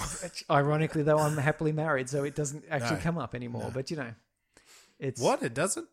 Um, uh, so yeah, and she says yes, so they do. So it's a nice rounding off of that B story. Um, so the point then it goes to is that they get uh, the response from NASA that um, they're going to use Parkes for the moon land. The moon landing's come forward a little bit, hasn't it? Yeah, they're not going to have their sleep. Yeah, they're not going to have their sleep. Which, as the ambassador forward. says, and I agree, is like, could you imagine it? You you landed on the moon, and then they say, okay, go have a sleep now. Yeah, Are you bloody kidding? that's right. I'm on the moon. Who planned that? This is something I've been training years for, and then I've waited four or five days sitting in a little capsule for, Hmm. and I'm now on the moon, and it's just through that door. There's no way you'd No, rather have a sleep. no. You'd be Buzz, I need to get out there and get some air. Yeah. Um, So, but but I'm the going thing, for a walk. yeah. I might be a while. It might be a while. You stay inside, boss. um, but they all sort of panic, don't they? Because they're like, well, the moon's not in the right place. We we don't have the telemetry right. We yeah, don't, not we're not ready. horizon, We're not ready. You know, it's not. The moon's not even visible from well, where we are. at the same time, the windstorm is coming And then that's the wind and start. they're not so worried because they're not thinking that they're going to be up so well. They're, No. they're thinking there's going to be eight Yeah. hours, nine hours. They said, you know, it could blow out nine hours. Yeah, Yeah, it could yeah. blow out nine the hours. wind can go. Yeah, so and then it's like it's been brought forward. When is it now? Ooh, you have to kind of get ready now. And so then they're like oh and of course the risk there you know is is going back to the theme what you're saying you Yeah. know, this whole film's about taking a risk. You know it took a risk to build this satellite and it's paying off with nasa. That was the mayor's risk. Cliff took the risk to sort of do the job but was holding back until he realized that hmm. well it, just because his wife died doesn't mean he can't now enjoy something, you know. Um, Glenn was to ask out Janine, you know, and then Yeah. now it's the risk of, well, the winds are really, risk, you know, really damaging. You know, it's sixty kilometer an hour winds. Um, it's like a mini tornado or 60 something. mile an hour. 60 mile an hour, sorry. Yeah. And uh, so it's pretty forceful. You know, we don't know if the dish will hold, you know, properly. And it actually is, they say it could, you know, life threatening. And they actually online, when you look at the historical of what happened, it, that actually is true. The, they risked Yeah. their lives. The, the, the safety warning was no, they should ex- exit the building. Um, the dish could have collapsed on them. So, so, so suddenly the stakes have raised, haven't they? Yes. And and then so, but then the question of the theme of the film is, do you take a risk? And they've been encouraging all these characters to take a risk. So Cliff decides to, To take risk a risk, it. to risk it, And and get- so that breaks us into three. three. Yeah, Yeah, beautiful three. So the finale, which is great because we have, uh, yeah, the mission is progressing. We've got, um, uh, yeah, the telescope moves. The wind rises up really high, yeah, it's really everything's shaking and and and they use all of their little skills, and then they go, They oh, push no, all well, their buttons and they The moon's not high enough yet. Okay, we'll do this offset thing. They can do an offset, so it does an offset. Manual override. and it's fuzzy, fuzzy, fuzzy. We're hearing Buzz and Yeah. Armstrong talking, and then it finally comes in. But jing, we Yeah. get the connection, and we get the famous moon. And I've never seen that uh, footage Yep. before. Like I've seen the the cleaned up later footage. yeah, yeah. So that one there, like just watching it and seeing the people sitting around it, it really touched me. I- Yeah. I, really, I really was affected by it, and thought, wow, you know, that, that was an incredible uh, moment. Yeah, well, they do this whole like uh, great thing in this film where, and they did it in the earlier scenes as well. But in this whole sort of sequence here, it's it really is cutting from obviously the film world, so the film that they've shot, the characters we know now, and their reactions to them seeing that archival footage, isn't it? You know, and and so that because their reactions are so real, it, it does make me feel like that would have been what it was like. And and the way they show that is the way that I felt people told me what it was like when they saw that. And you mentioned the the 9/11 towers. Uh, that's a really strong connection for me. I, I remember 9/11 watching live I was watching Rove actually Rove McManus's show was on live and that got cut off to the live footage of you know the twin towers and one had been hit but not the other and um, we were watching that going oh my goodness this is devastating. And when you saw that second plane hit the second tower it was like oh my god armageddon. That's what it felt like. And that's a really negative thing. So you, but you you can connotate then watching something like this. And i think this film does that. You know the prime minister and all those mayor they're sitting in a room watching it on the television and and you know these guys at the station are watching it. And, and then there's the kid at home watching it on his little television and the security guards watching it on a little tiny old black and white television. And and like everyone was just so engrossed in that moment in mm. time. And it's a beautiful kind of moment isn't it? You know and and the fact that they've mixed this live action archival footage into the film, I think was they've done that really well. Very, very much so. And then we get uh, this lovely little ending, which left me feeling inspired, hopeful, Yeah, happy. Happy Sam Neill, we come back. It's a bookend. We come back to him, and he once again said, uh, "Yeah, so Ah, look, you I- flaming old man. I do have to ask you to go around, just Yeah. around to the left there, eh, mate?" yeah. yeah, and of course he nods his head and puts his hat on and says, "Yeah," and he, I think he says, "Oh, maybe I'll do it another day." And he, he walks do, back Do down. I recognise you? I don't think so. and then Yeah. he, yeah, there we go. I could do Sam Neill as well. You can, you can. And he go. walks down as "Da-na-na-na-na." No, that's a different movie. Actually, I was, Uh, I was but thinking it was that- Horizon, but you know, But it was um, you know, very that patriotic music kicks in and the end. the end. It's a great um, you know, story of science being shown. So where does it go on your ladder? Sorry. For me, it is going in uh, at number 28, which uh, I know the numbers change all the time, but number 28 means that it goes between spectral and tau.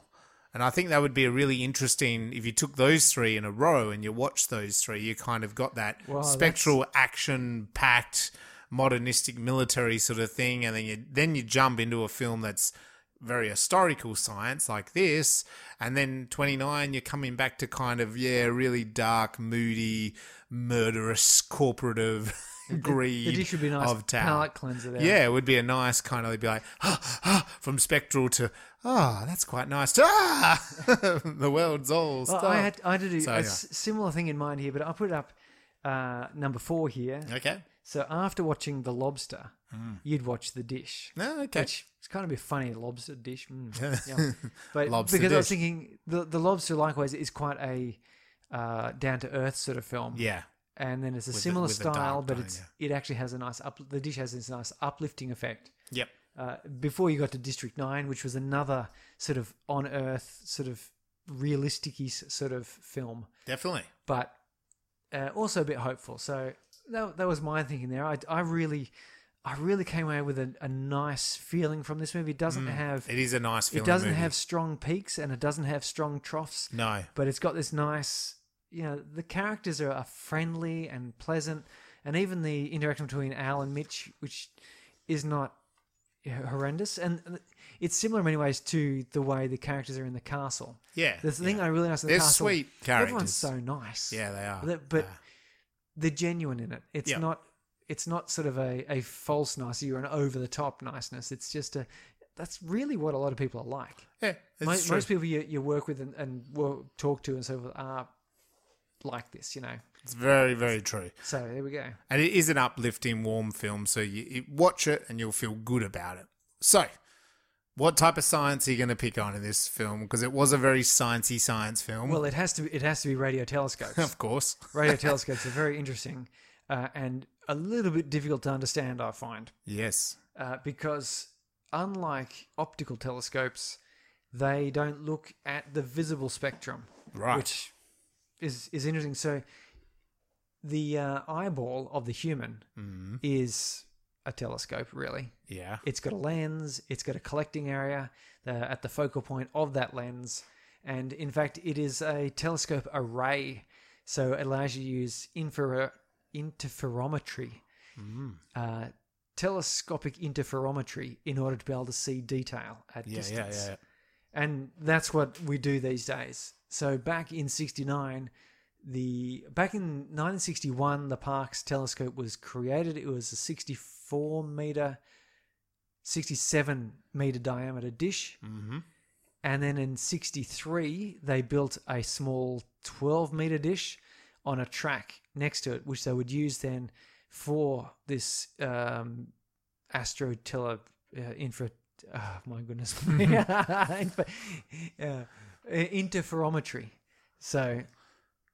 And, and and so and you can see it in some of these shots in that film. There's like Yeah, a little dish, a little, little dish like to and they use that it's go it can go backwards and forwards and and that helps in in ways Mm-hmm. uh, and but the the radio telescope it absorbs or, or or captures and records radio waves which are just another part of the electromagnetic spectrum Mm. of which visible light is a part Yeah. so it's photons traveling about through space at a particular energy level. And since they all move at the speed of light, being that they are light, they the different energy level doesn't change the speed at which they travel because they always go at you know speed of light, Uh-huh. but rather how fast they vibrate. That's the energy they carry.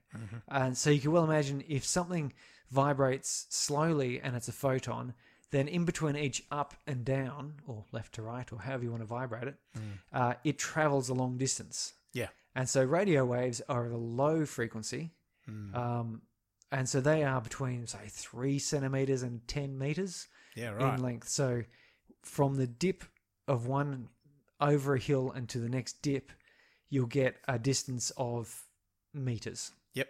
And that's why, in order to you know observe that and capture that, Mm-hmm. you need uh, a great big aerial antenna to do it, like Mm-hmm. a 67 meter wide dish, for example. Yep. But we have a problem, of course, when you have just one thing observing. So if you uh, point your radio telescope at a point of uh, source of radio Let's say the moon. things, well, it- more likely a quasar, because we Okay. actually Parkes discovered the first quasar as a um, recordable object. Right. So that's this bit of a historical thing. I'm trying to what it. Uh, what did it do? Uh, it. Blah, blah, blah, blah, blah, blah, key surveys. Oh look, I can't. I can't. Anyways, quasars is wonderful. Quasars. Um, radio, radio emitting, you know, stellar objects. Uh, if you've got one of those, you point one at it. You imagine these waves as they come from this things that's like light years away, so far away. Mm. If you're up really close, it radiates out in a spherical fashion. Hmm. Yeah, but as you get further and further away from it, just like standing on the surface of the Earth, we can't see much in the way of curvature. No. Like it basically, as far as I'm concerned, my room is flat Yep. but really there would be a slight curvature to it. It's just so small that we don't can't notice it. And the same thing happens then when you've got a very distant object radiating radio waves. By the time the waves reach us, they're effe- effectively um, coplanar, as I said. They're they're flat, They're they're flat. walls. Yeah, yeah. And so when they hit your dish and bounce up, you end up with a central spot that's sort of fuzzy. And then you get dark ring, light ring, dark ring getting Mm-hmm. paler. You can sort of get this splash, if you like. Yeah. Now, the, the closer it is, this this object is, the smaller that um, central we call the airy disk, uh, named after a person. Airy, not because the disk is airy. Interesting. Uh, the smaller that gets, you know, uh, until it re- resolves into a distinct object, Yep. and that uh, what do you call it? that that angle of resolution they call it uh, is measured by the the it's proportionate to the wavelength and we know that radio waves like 10 meters say 3 meters divided by the size of the dish so the bigger the dish the more you're dividing it by so the smaller the resolution angle which means that uh, you've got less you can see more detail at greater distance Yeah, is right. what that means. Now the problem is you can't make dishes too big. mm-hmm. In fact, there's a big one in China that opened up in 2016. It's 500 meters across. Yeah. Uh, but the way they focus it means they can only use 300 meters of it at a time, only. So it's it's a big dish. But so you know the one in Parkes, 67 meters. If you want to look at something in great detail at great distance, then you need a bigger dish. Yeah. But it's hard to physically make a bigger dish Yeah, yeah, you know, you need something kilometers across to be useful. So what they do is they get a second dish. And now if you think of the way your eyes work, this comes back to your eyes. So if you look at, uh, let me see, you're standing between two monorail tracks Yep. and they're parallel and they disappear off in the distance, they appear to converge. They do. They, they seem to converge to a That's a point. and, if, and if you had a monorail on each one of these, like a little car carriage on each one of these, and they went away, there'd be some point in the distance where you couldn't tell if there was one or two. Yeah. That's your resolution distance. Like, you know, you, you just can't tell. Like, Yeah. they're too far apart, they're too close together in the distance. But if you bring those tracks closer and closer to your eyes, then at any given distance, it's further away you can see before uh, you know they become one. Until if your eyes were looking directly down each track, yeah, very skinny little tracks to fit under your eyes, then you could you know you could close one eye and look through the other, and you'd be able to always see two. Yep. And so that is essentially what we do here in by wider spacing your eyes out apart. Yes. Is what we're doing when we're spacing dishes apart. Right. So we get one dish, and then we have that smaller dish which roves out 50 meters, 100 meters off this direction. Yep. They point towards the same object, Mm-hmm. and these waves come down and they hit each dish at a slightly different time. So that gives you its position that you're looking at relative to the dishes. And because you've got two sources of information, you can actually resolve a finer level of detail. Yeah. You can basically Awesome. focus these dishes in on the same spot. Yeah. And if you've got uh, two objects, so like there's two cars on the monorail, you can now distinguish between the, the, two. between the two uh, at a greater distance. Just Awesome. like if you brought the rails closer to your eyes. Yeah. Yeah. And and the interferometry part of it is basically the fancy maths they use to um, figure out which uh, wave, which radio wave is from which telescope, Hmm. and how to add them back together to form one radio wave, Yeah, one right. image, basically. And that's that's a, a Fourier transform. It's a, it's a fancy bit of maths and trigonometry that I care not to think of. it, it, you know, there's calculus involved to get the transform over time and variation, you know, whatever. Um, it's it's year twelve math, so I've got no chance of remembering that. Anyway, That's awesome. but that's really That's a that- good so that- description So, that. that's that's pretty interesting. But it's, here's an event that the Parkes telescope is actually kind of famous for. yeah. Beyond this one. Beyond this one, so in 1998, the Parkes telescope started picking up these mysterious signals, Mm. perytons. Ooh. They are like fast radio bursts at the 1.4 mm, gigahertz range.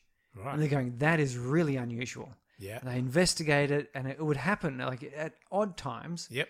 And they're trying to figure out when does it happen? What, is it from some part of the sky? And they went, ah, okay, it's not coming from one particular part of the sky. It seems we we think maybe it's some sort of interference. Right. So maybe distant thunderstorms or lightning bolts, but mm-hmm. they're trying to correlate it with storms that are happening and kind of, it's not, you know, they, they, they go to the Bureau of Meteorology and go, where's the lightning strikes happening at what time? And it's not lining up very well. Finally, in 2015, yeah, so it's, it's- long it's time like later. 17 years of Yeah, yeah. this occasionally happening, not very often, but every now and then it would Yeah. happen. Finally, a breakthrough discovery was found. Aliens. Totally. Absolutely Absolute alien mind invasion. blowing, mind blowing discovery. They found that when the radio dish was in a certain configuration, if someone was heating their food in the microwave Ah. and open the Barry door, microwave. open the door without pressing stop first, yeah. There's a very brief, like microscopic, microsecond, nanosecond burst of 1.4 gigahertz as the magnetron that generates the microwaves turns off. Right. And so if you've got the dish in action and someone's microwave heating up their food because it happened at night, watch people are heating up their coffee or whatever they're doing, ding. So there you go. This mystery was solved after 17 years. It was people heating their food in the microwave oven. Ah, Barry, you can heat your spag bog tomorrow. But anyway, that was Parkes. The Parkes Observatory discovered that. Hmm. And so now we no longer. It's a bit disappointing though, isn't it? yeah, it is. Because they'd gone, wow, this is really interesting. Yeah. Okay, so they discovered it's not coming from space. Well, you know the movie Contact, which we'll probably do one day. Yeah. You know, it's the same do, do, Yeah. do. You know, I, I mean, they're going, well, yeah, it's like, it's not coming from space. So that's a, yeah, it's a bit disappointing, but it's still really interesting because we can't figure out where it's coming from on yeah, Earth. yeah. Yeah. What's it picking up? Yes, but there you go. So, Awesome. so that's, that's the, the Parkes telescope, which had only been in operation for eight years.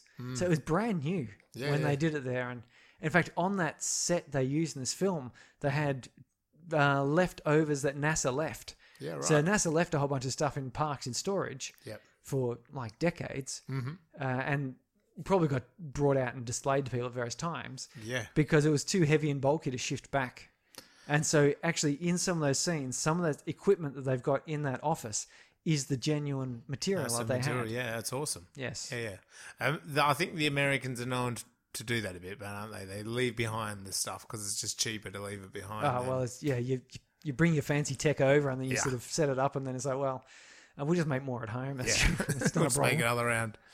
Awesome. So, what did you guys think about the dish and the science that Surrey just talked about, and what we also discussed about earlier with the plot points? And uh, did you agree that this film proves that there really was a moon landing? So, hit us up on our socials. You can find us on Instagram, Facebook, Twitter, uh, and also our website uh, a little extra check in about the film festival. Go out, make a science fiction film that's heavy on radio telescopes. Interferometry. Yeah, go for it. I mean, I'm sure we can come up with something like that. or like we're joking about then, Contact had the sound come out of space. Go for it. Make something. Make a short. Uh, you know, five minutes long is plenty, or two minutes, and submit it to the Space Brains Sci-Fi Film Festival. Just just on the point of these telescopes, radioscopes, a memory I do have that I'm quite fond of is back in the 80s, my dad took me out to Tidbinbilla, Mm. which is now the largest in Australia because it got an extension out to 70 metre Ooh. diameter. So, yeah, know, All you, about you, the size. you know the astronomers are swinging their dicks, don't you? I got to watch it move in a position. My Cool. dad took us out there, and we had a picnic, and the emu Nice. stole our lunch, and we watched this huge dish slowly, ever so slowly rotating. Nice, nice, That was nice. But anyway, with that Good image, memories. you should do it if you get a chance. It's it's uh yeah, it's an amazing piece of equipment to look at. And what's out in- in WA? We've got the Gingin Observatory. Gravity Observatory. Yeah, and then um, as I said, they have built the SKA um, multi-country. Yeah, because I think probably what you're saying is right that um, they've built lots of those telescopes Yes. to make it then one giant, powerful, and that's that SKA program. But Yeah. yeah, they picked the West Australian desert because it was the quietest desert on the planet or something. So Yeah. and then, and then there is also some in South Africa that they talk to each other. So it's incredible stuff. You can go online. There's an enormous amount of information about that project. But we don't have time to go into that right here, right now. So do that in your own time. Uh, that's pretty much the end of the dish. So as I was just saying, let us know what you thought about what we thought about it. And what's our next episode? Sorry, I think we're going to go to Hong Kong. Hong Kong. It's a little th- film uh, with a friend from the Working Dog Boys, Kim Gyngell. Yep, Uh, he's not really starring in it. It's the Jackie Chan film. it's a Jackie Chan It's called film. Bleeding Steel. Ooh, bleeding steel. I'm bleeding. Yeah, it sounds like an 80s hard rock, doesn't it? Yeah, sounds cool. All right, well, that you know, go ahead, uh, go watch that film. Like we're going to be watching over the next couple of weeks, and stay tuned for another episode of Space Brains. Bye-bye. bye. Oh, you bloody larrikins, you bloody drongos.